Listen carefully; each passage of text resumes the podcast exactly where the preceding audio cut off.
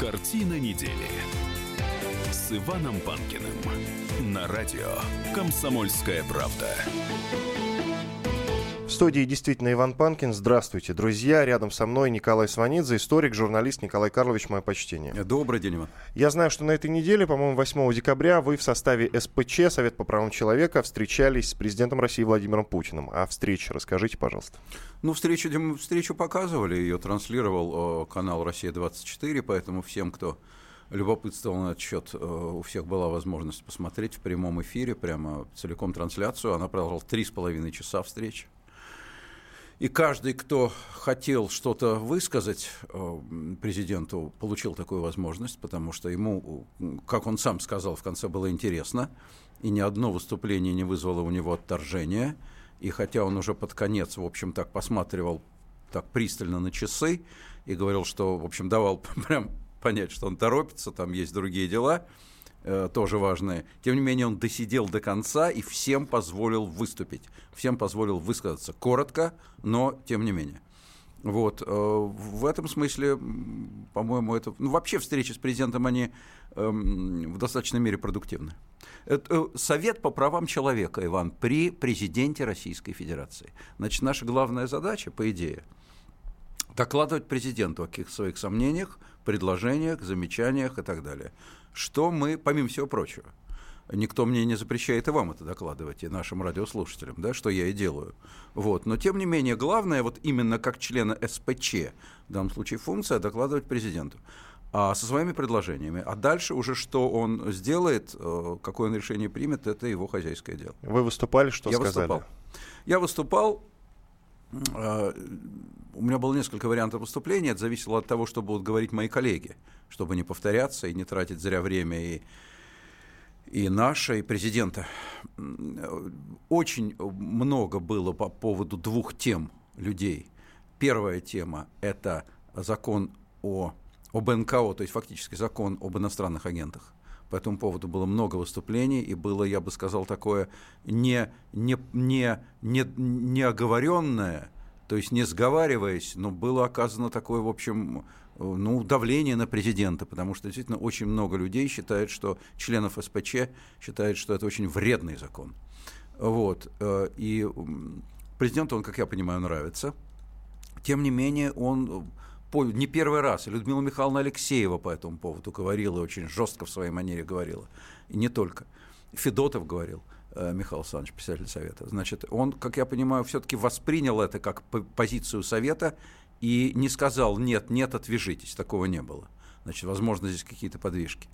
И вторая тема – это тема ОНК. Это, это общественные наблюдательные комиссии, которые, люди, которые ездят, общественники, которые ездят по тюрьмам, местам заключения, по зонам и, и э, пытаются каким-то образом помогать заключенным. Там сейчас очень большие проблемы с составом ОНК. Вот это была вторая тема. Я этих тем касаться не стал, чтобы не повторяться, потому что по каждой говорили там чек, чек, чек по 7. И я затронул другую тему. Я затронул тему информационного, информационной поддержки российского гражданского общества.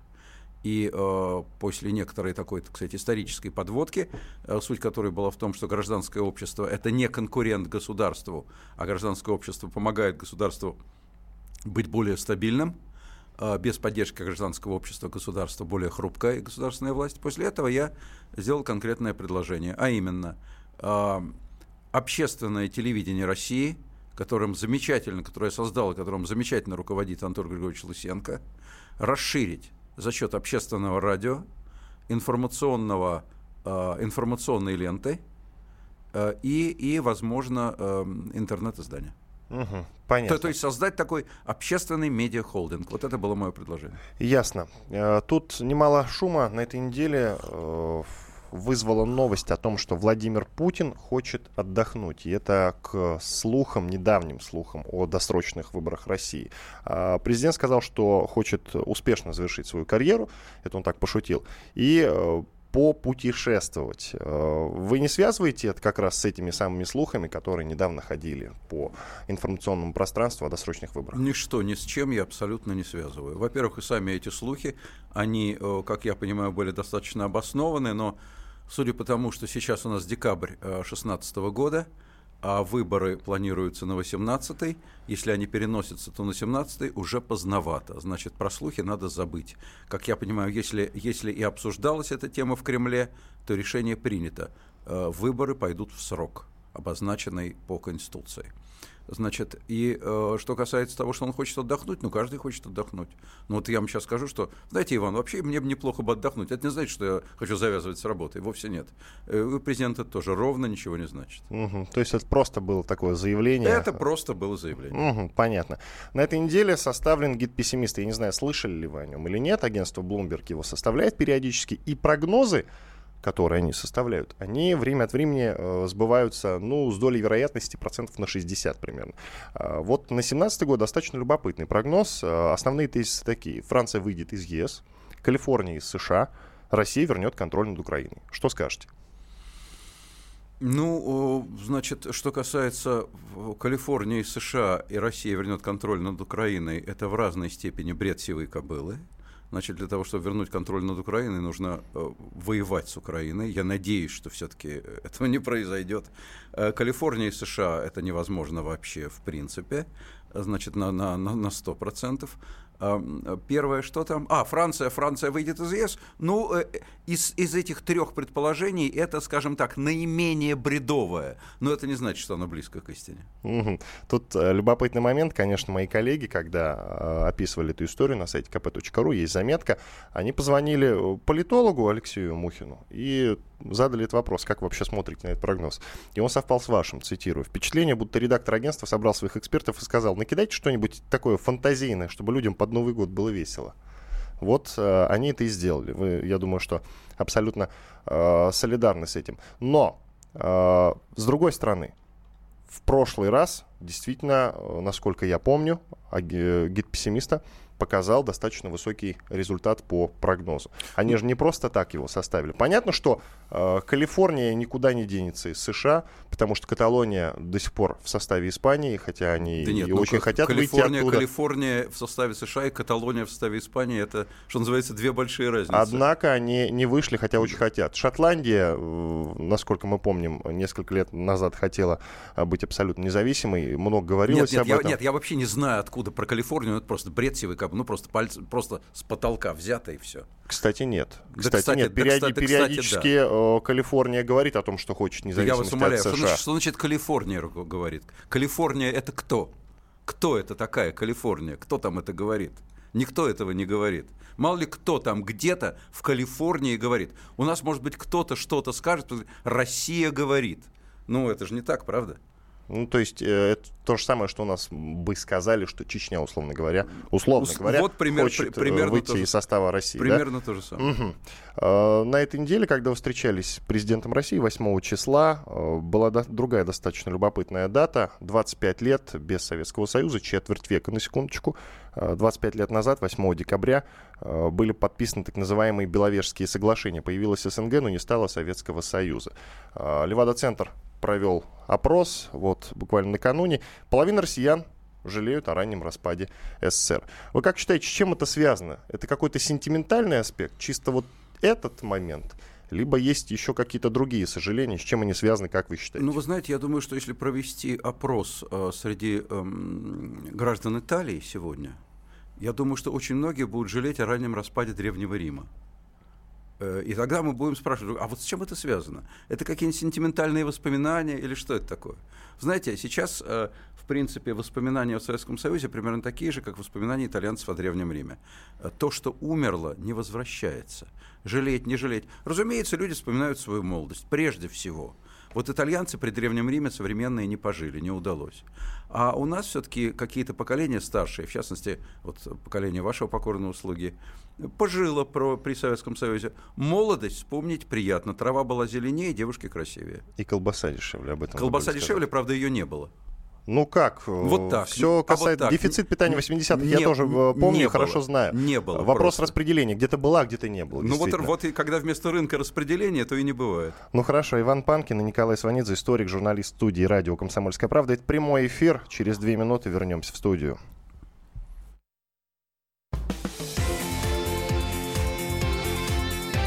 Картина недели с Иваном Панкиным.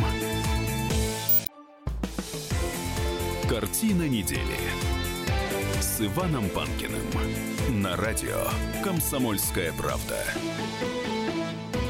студии Иван Панкин и Николай Сванидзе, историк, журналист. В конце прошлой части нашей программы мы говорили о 25-летии с момента распада Советского Союза. Тогда появилась СНГ, Советского Союза, соответственно, не стало. Чуть-чуть продолжим тему, потому что на этой неделе Петр Порошенко заявил о том, что хочет воевать с СССР в головах людей. Ну, видимо, тоже вспоминает молодость э, и э, без сентиментов ее вспоминает. Я цитирую господина Порошенко.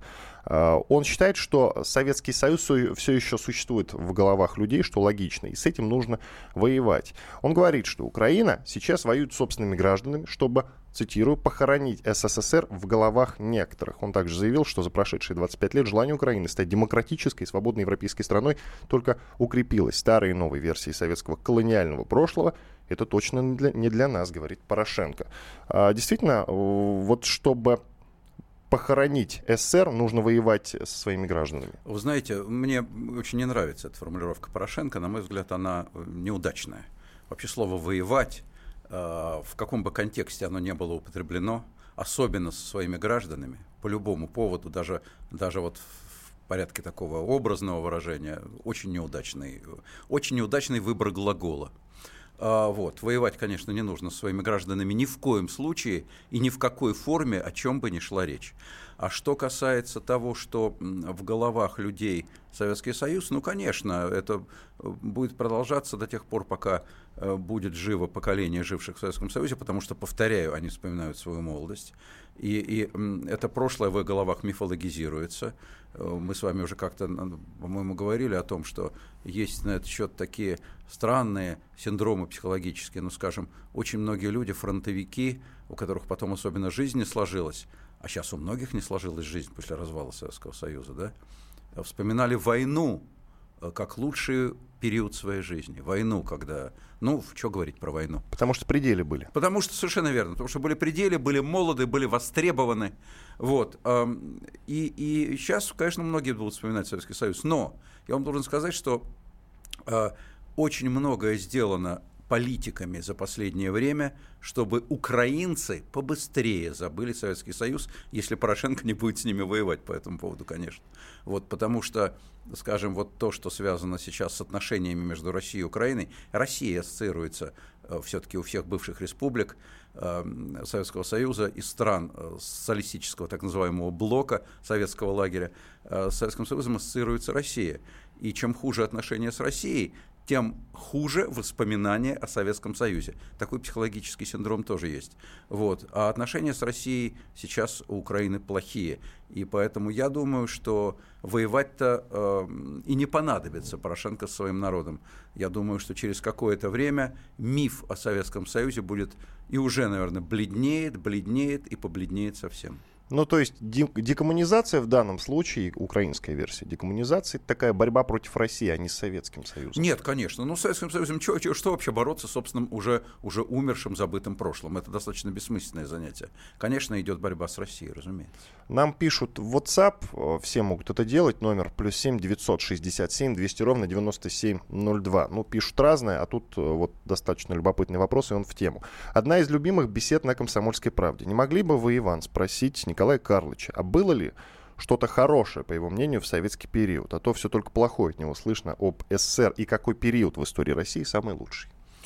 В истории России? Да, в истории России, цитирую сложно сказать, какой период в истории России самый лучший. Я думаю, что э, по уровню материального благосостояния, по, по, по, по уровню отношения к жизни, по общему оптимизму, это первые несколько лет 21 э, века.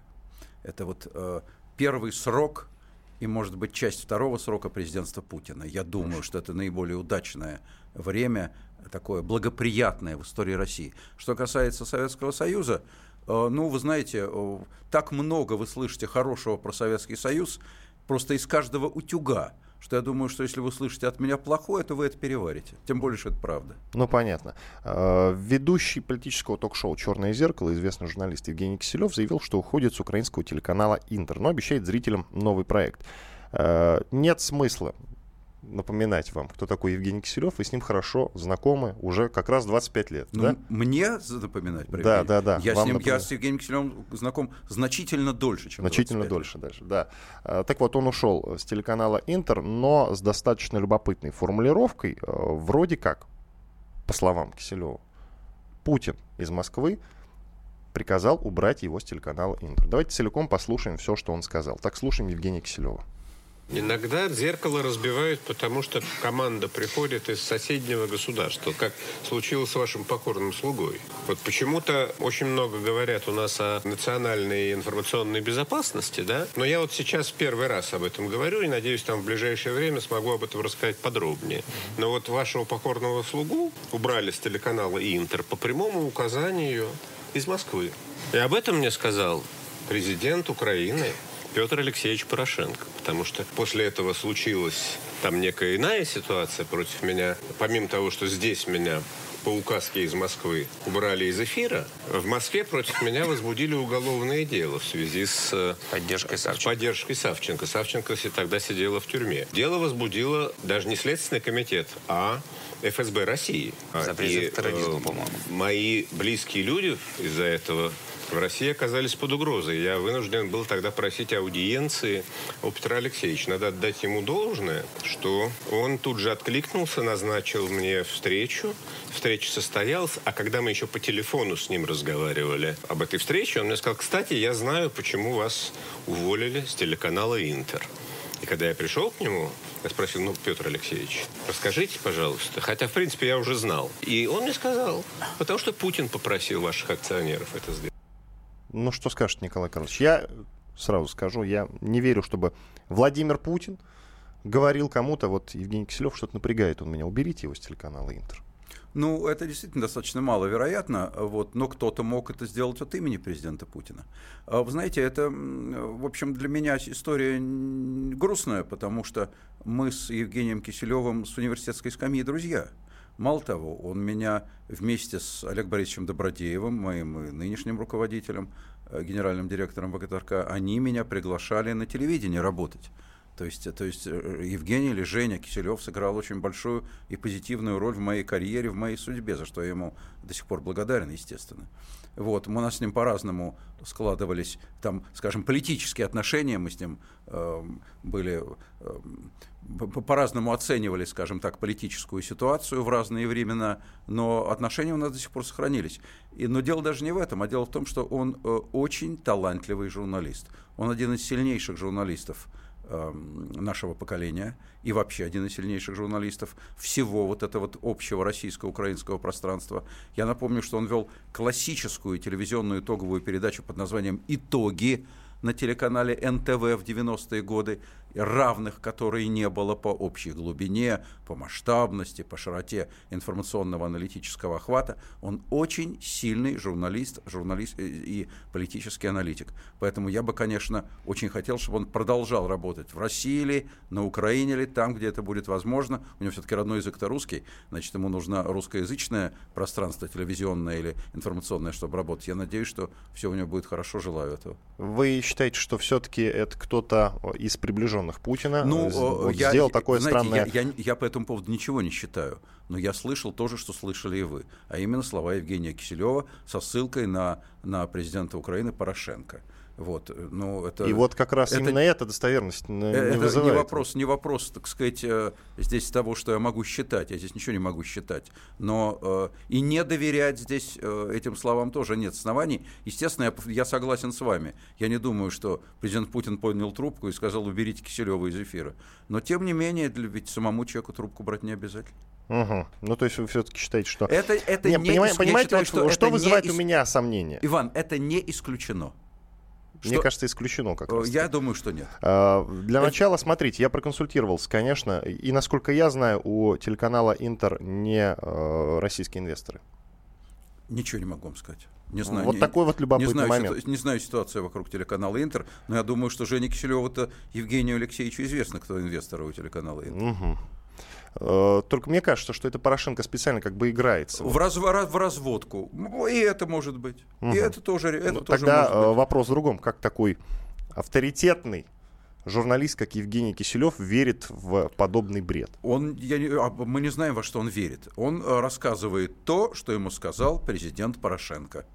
А кто во что верит, во что верит Киселев, во что верим мы с вами, это другой вопрос. Но информация, полученная не больше, не меньше от первого лица страны, согласитесь, заслуживает того, чтобы ее изложили. Угу. Сейчас сделаем паузу. 4 минуты на рекламу и хорошие новости. После этого вернемся, будем говорить об одной очень громкой теме, в которой тоже э, пока непонятно что да как. Российские артисты Леонид Ермольник и Николай Фоменко в эфире латвийского радио «Болтком», обсуждая цензуру в России, заявили, что россияне вульгарные люди, которые не знают, кто такие Сталин, Ленин где находится Крым. Потом они заявили о том, что их слова полностью переврали. Вот сделаем перерыв и после этого будем разбираться в этой истории. В студии, я напомню, Иван Панкин, а также историк, журналист Николай Сванидзе. Делаем паузу, возвращаемся в эфир через 4 минуты. Картина недели с Иваном Панкиным. Картина недели с Иваном Панкиным на радио «Комсомольская правда». В студии Иван Панкин и историк, журналист Николай Сванидзе. Продолжаем обсуждение самых главных тем этой недели. Я напомню номер нашего WhatsApp плюс 7 967 200 ровно 9702. Есть э, парочка достаточно любопытных сообщений. Чуть позже я вам их, Николай Карлович, обязательно зачитаю. А пока э, я вернусь к заявленной в конце прошлой части нашей программы темы. Российские артисты Леонид Ермольник и Николай Фоменко в эфире латвийского радио «Балтком», обсуждая цензуру в России, заявили, что россияне вульгарные люди, которые не знают, кто такие Сталин, Ленин и где находится Крым. Вот э, слова Фоменко предлагаю послушать. И сегодня очень трудно россиянам. На них обрушилась за последние 10 лет, буквально 10 лет, обрушилась цивилизация мировая. Немцы с Мерседесом вместе 110 лет, понимаете? И они выросли все с ним – это внутри генотипа. А тут, представляете, 10 лет как на человека обрушилось. Он может машину купить, он может поехать, он может права, он может за границу. У него вся эта цивилизация чертова. И вот эти все машины, электроника, эти новые телевизоры, этого же никогда не было у него. Он ничего про это не знает. Конечно, он потихонечку сходит с ума. И поэтому он бежит, подкладывает свиньи, ну, свиней, неизвестно что, плюется, бросается чем-то. Это, это их, так сказать, мнение и понимание. Но их просто стало, сумасшедших стало больше. И вот эти сумасшедшие, к большому сожалению, есть временами, временами, они есть и в тех местах, которые пытаются управляться с культурой. С культурой бессмысленно управляться, понимаете? От деяний человека, как я уже говорил, ничего не остается. И не останется... Мы ничего не будем знать про эти законы, про то, кто он принимал. Он нашу страну повел там. Никто про это ни черта не помнит. Не надо обманывать самих себя. А вот Колизей стоит до сих пор, понимаете? Это Николай Фоменко, музыкант, актер, э, телеведущий, во всех смыслах очень известный человек. Накануне, я напомню, он вместе с Ермольником выступал на э, латвийском радио «Болтком», и вот, среди прочего, э, сказал и это тоже. Хотя и много чего другого, и Ермольник тоже сказал. Потом выяснилось, что их э, слова перевраны. Вот если послушать это со стороны, это какой-то поток сознания. А если слушать внимательно всю программу, то э, становится понятно, что действительно э, слова-то их перевраны. И то, как они поданы, действительно не соответствует действительности. Они на самом деле говорили о цензуре. Друг, другое дело, как они говорили о цензуре, но это уже другой момент. Так вот сейчас актер Леонид Ермольник обвинил журналистов в том, что они вырвали из контекста его слова, сказанные в эфире латвийского радио, и сообщил о том, что собирается подать на них в суд. У меня к вам, Николай Карлович, вот такой вопрос. А зачем латвийским журналистам это надо? Вообще зачем? Э, дело в том, что много таких историй. А зачем э, вот это нужно латвийским журналистам, эстонским журналистам, например? Потому что я такие темы слышу достаточно часто. Вот лишь бы поговорить о цензуре в России, о том, что как там все плохо – и так далее и тому подобное. Нет, как я понимаю, здесь э, латвийским журналистам нужно было не поговорить о цензуре в России, а переврать. Это, э, это э, смотря о каких латвийских журналистах идет речь. В Латвии ситуация э, и в самой стране, и, и в, в, в латвийской прессе достаточно неоднозначна. И там есть полярные, полярные позиции в отношении того, что происходит в России.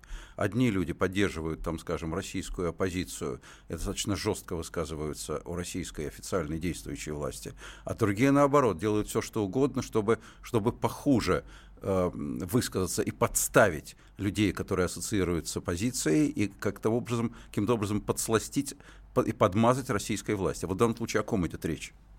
Я думаю, что именно о вторых. Мне А- кажется, о них. А о тех, о тех, которые, о тех, которые хотели подставить в данном случае Ермольника и Фоменко. Ну вот, ну так вот, значит, они хотели их подставить. Значит, это люди, которые так или иначе связаны с российским официозом. И э, вот эти вот слова, там, скажем, Николая Фоменко, в которых я ничего совершенно плохого не нахожу. Абсолютно. Ничего оскорбительного в отношении... Вот то, что вы мне дали послушать. Ничего оскорбительного в отношении народа я здесь не вижу. Ничего оскорбительного в отношении российской власти я здесь не вижу. Нормальный такой, э, я бы сказал, э, социопсихологический анализ ситуации, происходящей сейчас с нами. Действительно, он вполне, вполне вот нормально анализирует, говорит, что как, как много обрушилось на наших людей и как сложно в этом смысле сохранить, сохранить здоровую голову. Вот, ну, ну и что? Из контекста можно выдернуть вообще все, что угодно. Из контекста нашего с вами разговора. При большом желании можно выдернуть такое, что я окажусь не то аг- агентом ЦРУ, не то, не то сотрудником секты Аум Синрикё, понимаете? Было бы желание, вырвать из контекста можно всегда. Ну, понятно. Э, Это хорошо, что вы именно два примера привели вот этого типа э, журналистов. На самом деле э, хорошо скомпоновали их. Итак, идем дальше. Небезызвестная вам Дарья Асламова, спецко- спецкор комсомольской правды, съездила во Францию и убедилась в том, что французы вооружаются, чтобы противостоять мигрантам. И не так давно я в интернете посмотрел достаточно интересное видео, правда очень грустное. В немецком метро, по-моему, в Берлине это произошло. Э, Несколько человек, мигрантов, э, толкнули женщину, которая спускалась по лестнице. Просто подошли сзади и спихнули ее. Она прямо кубарем полетела, что называется. То есть проблема-то нарастает. Если э, они вооружаются, чем это грозит, по вашему мнению? Ну, действительно, проблема достаточно серьезная, но у меня пока нет оснований считать, что западноевропейское сообщество, и в частности германское э, сообщество, и в частности французское сообщество, не имеет рецептов по, по лечению этой болезни. Рецепты есть, причем не выходя за рамки демократического государства. И, и, и э, очень много было и у нас, в частности, криков по поводу того, там, скажем, после 11 сентября, да, после, после атаки на башни-близнецы в Нью-Йорке. Вот, Россия, э, Штаты больше не демократия. Да нифига подобного. Так немножко поджали, подкрутили гайки, потом их раскрутили обратно. А, В таких случаях всегда имеет место эмоциональная реакция, немножко опережающая. А потом все становится на свои места, потому что институты работают. И работающие демократические институты обеспечивают порядок, как ничто другое. Ни одно авторитарное государство – которое действует э, в режиме ручного управления страной, не способно обеспечить такой порядок, как действующие демократические институты. Я думаю, что они в данном случае справятся. Мгм. И вы считаете, что вот этот тайный фронт сопротивления нашествию беженцев, он не разрастется и на другие страны в частности? Э, Это все может разрастаться. Это все, это все проблема есть. Есть, есть э, организации радикальные среди, среди э, беженцев, среди мигрантов, разумеется. Очень радикальные, прежде всего исламистские, э, сотрудничающие и с, и с Аль-Каидой, и, и, и с, и с ИГИЛом, и с чертом с рогами. Э, Есть э, на них радикальные ответы, такие, в общем, в, на грани национал-социалистических, то есть на грани фашистских, в том числе и во Франции. И наша подруга, кстати, госпожа Марин Ле Пен, недалеко ушла именно от этой позиции. Есть. Но я думаю, тем не менее, что вот мейнстрим западноевропейский, центр такой достаточно консервативный, достаточно жесткий, но вполне укладывающийся в рамки демократических институтов, он в конце концов возобладает. А- У меня пока нет оснований считать по-другому. Подождите, я по поводу Ле Пен не понял. Э, Вы против ее политики? Или У нее пока политики никакой у нет. нее есть э, некие мысли по У неё- поводу у- того, как модернизировать и изменить ситуацию? У нее политики пока никакой нет, она не у власти. У политика, который не у власти, нет политики. У него есть э, набор предложений, которыми он хочет очаровать избирателя. Вот, вот то, что, то, что э, э, сейчас использует госпожа Ле Пен, чтобы очаровать избирателя, э, э, производит на меня такое протофашистское впечатление. Это, это, на, это на грани, в общем, национал-социализма. Она бьет, конечно, по националистическим, шовинистическим эмоциям э, такого рядового среднего француза, имеет в этом определенный успех.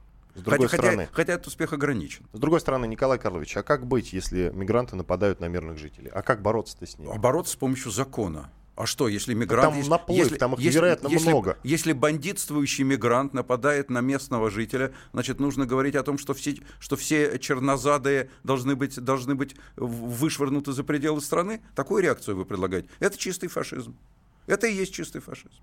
Обыкновенный вот, еще, скажите. Обык, обыкновенный. Ну нет, верно. ни в коем случае. Именно, так, ну, именно нет. так оно и есть. А, а, ш, а что такое, по-вашему, фашизм?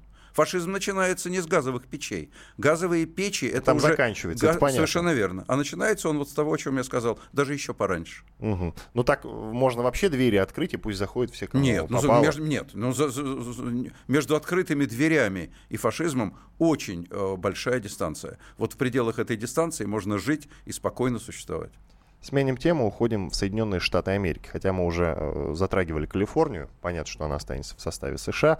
Э, другой момент. Э, не так давно Трампа выбрали президентом, и тут Джо Байден собирается баллотироваться в президент США, но в 2020 году он как раз последние деньги на своем посту в качестве вице-президента США как раз добывает. И в, в понедельник он объявил американским журналистам, что да, будет баллотироваться в президенты на следующих выборах. Как вы считаете, насколько много у него шансов вообще, у Джо Байдена? Хотя он, он фигура заметная, Иван, и его хвалят а, американские избиратели, насколько Иван, я знаю. сейчас говорить о шансах Байдена, это все равно, что говорить о шансах Калифорнии на выход из США. Или там, не знаю, тем же успехом можно э, там... Э, говорить о том, что какой-нибудь сумасшедший заявит о шансах, не знаю, Саратовской области на, вы, на выход из состава Российской Федерации. Вот это примерно все из одной, из одной э, степени вероятности. Э, все зависит от того, что произойдет в ближайшие 4 года. Мы не знаем, как будет выглядеть президентство Трампа. Может, Трамп будет настолько популярен, что ни один демократический кандидат в 2020 году не будет иметь ни одного шанса, чтобы, чтобы войти в Белый дом. А может быть, Трамп прогорит абсолютно, и тогда любой демократический кандидат сможет вышибить его одной левой, в том числе и господин Байден. Внутри демократической партии, внутри демократического американского сообщества у Байдена на данный момент шансы неплохие. Я эту тему, следующую тему нашего разговора, э, как раз оставил на десерт, что называется. Режиссер Никита Михалков э, поставил перед властью вопрос о вредной деятельности Ельцин-центра в Екатеринбурге. У них завязалась перепалка с супругой Бориса Николаевича. И как вы вообще смотрите на это? Я на это смотрю так, я что, знаю, что... что я бы слово «перепалка» в данном случае не употреблял, Иван. Никакой перепалки с супругой Бориса Николаевича Наины Иосифовны Ельциной у Михалкова не завязалось. Михалков грубо высказался уже не первый раз по поводу Ельцин-центра. Наина Иосифовна Ельцина терпела, терпела, терпела, и в конце концов сказала, что она об этом думает. Я это ни в коем случае не могу назвать перепалкой. Ни в каких перепалках супруга первого президента России, вдова, никогда не участвовала.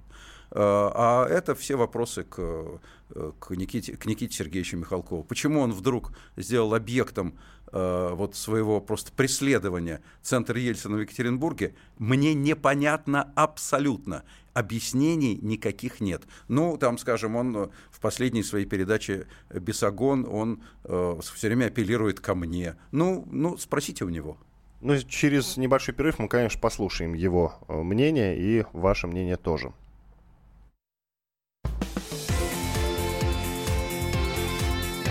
Картина недели с Иваном Панкиным. Картина недели с Иваном Панкиным на радио «Комсомольская правда». Иван Панкин и Николай Сванидзе, историк, журналист в студии радио «Комсомольская правда». Тема была заявлена в конце прошлой недели, тема текущего обсуждения я имею в виду. Мы говорим о том, что Михалков бросил вызов Ельцин-центру. Ну, бросил вызов, конечно, звучит достаточно э, вызывающе, но тем не менее. А давайте послушаем, что э, говорил Михалков не так давно о Ельцин-центре вообще. Мы выпустили три бесогона по поводу Ельцин-центра в Екатеринбурге. В центре России, на Урале. Огромное, потрясающее здание, оснащенное по последнему, так сказать, слову. Маленькие дети, 5-6 лет, все бесплатно, интересно как. Мультик показывают про историю России. А что там в этом мультике? Что там показано? А показано там Анечка. Что все, что было до 90-го года, это все мерзость, грязь, предательство, рабство, кровь, мерзота и так далее, и так далее. И единственный луч в светлом, светлый луч, так сказать, в темном царстве – это появление Бориса Николаевича Ельцина. Все остальное вычеркнуть. Вообще этого не было. Какие вырастут дети в результате? Это Михалков о Ельцин-центре. Николай Карлович, таким образом мы возвращаемся к тому, с чего начали, к 25-летию с момента развала Советского Союза. Прокомментируйте, пожалуйста, слова Михалкова. Знаете, действительно, Никита Сергеевич Михалков уже несколько бесогонов своих посвятил атакам э, на Ельцин-центр. Э, я ему, кстати, отвечал в репликах на «Россия-24». Вот в результате последний бесогон он уже посвятил просто мне лично, вот, э, что мне до известной степени приятно. Я не понимаю причин его атак. Во-первых, Ельцин-центр не сводится к восьмиминутному мультиролику про историю России. Это начало экспозиции, но не более того. Во-вторых, к этому ролику тоже можно по-разному относиться. И вот эти вот такие вот сердечные, просто какой-то, я не знаю чем, сердечной агрессии, атаки на Ельцин-центр, при том, что странно, и что, собственно, на мой взгляд, и вызвало реакцию Наины Иосифовны. Она просто этого не поняла. Ведь э, Никита Сергеевич, он получал, о, о, вот есть фотографии в сети, как он получает от, от э, э Ельцина э, орден заслуги перед Отечеством третьей степени, смотрит на него влюбленно. Как он, как он э, был доверенным лицом в 96 году Ельцина. И сейчас вдруг такие атаки какому Михалкову верить? Михалкову 90-х или Михалкову сегодняшних? Или это флюгер? Я вот просто не понимаю. И этого, по-видимому, не поняла вдова Бориса Николаевича Ельцина. Вот и, и, просто она выражает изумление. Я к нему присоединяюсь. Ну что ж, подошло к концу время нашего эфира. Иван Панкин, Николай Сванидзе заработали для вас. Спасибо, до свидания.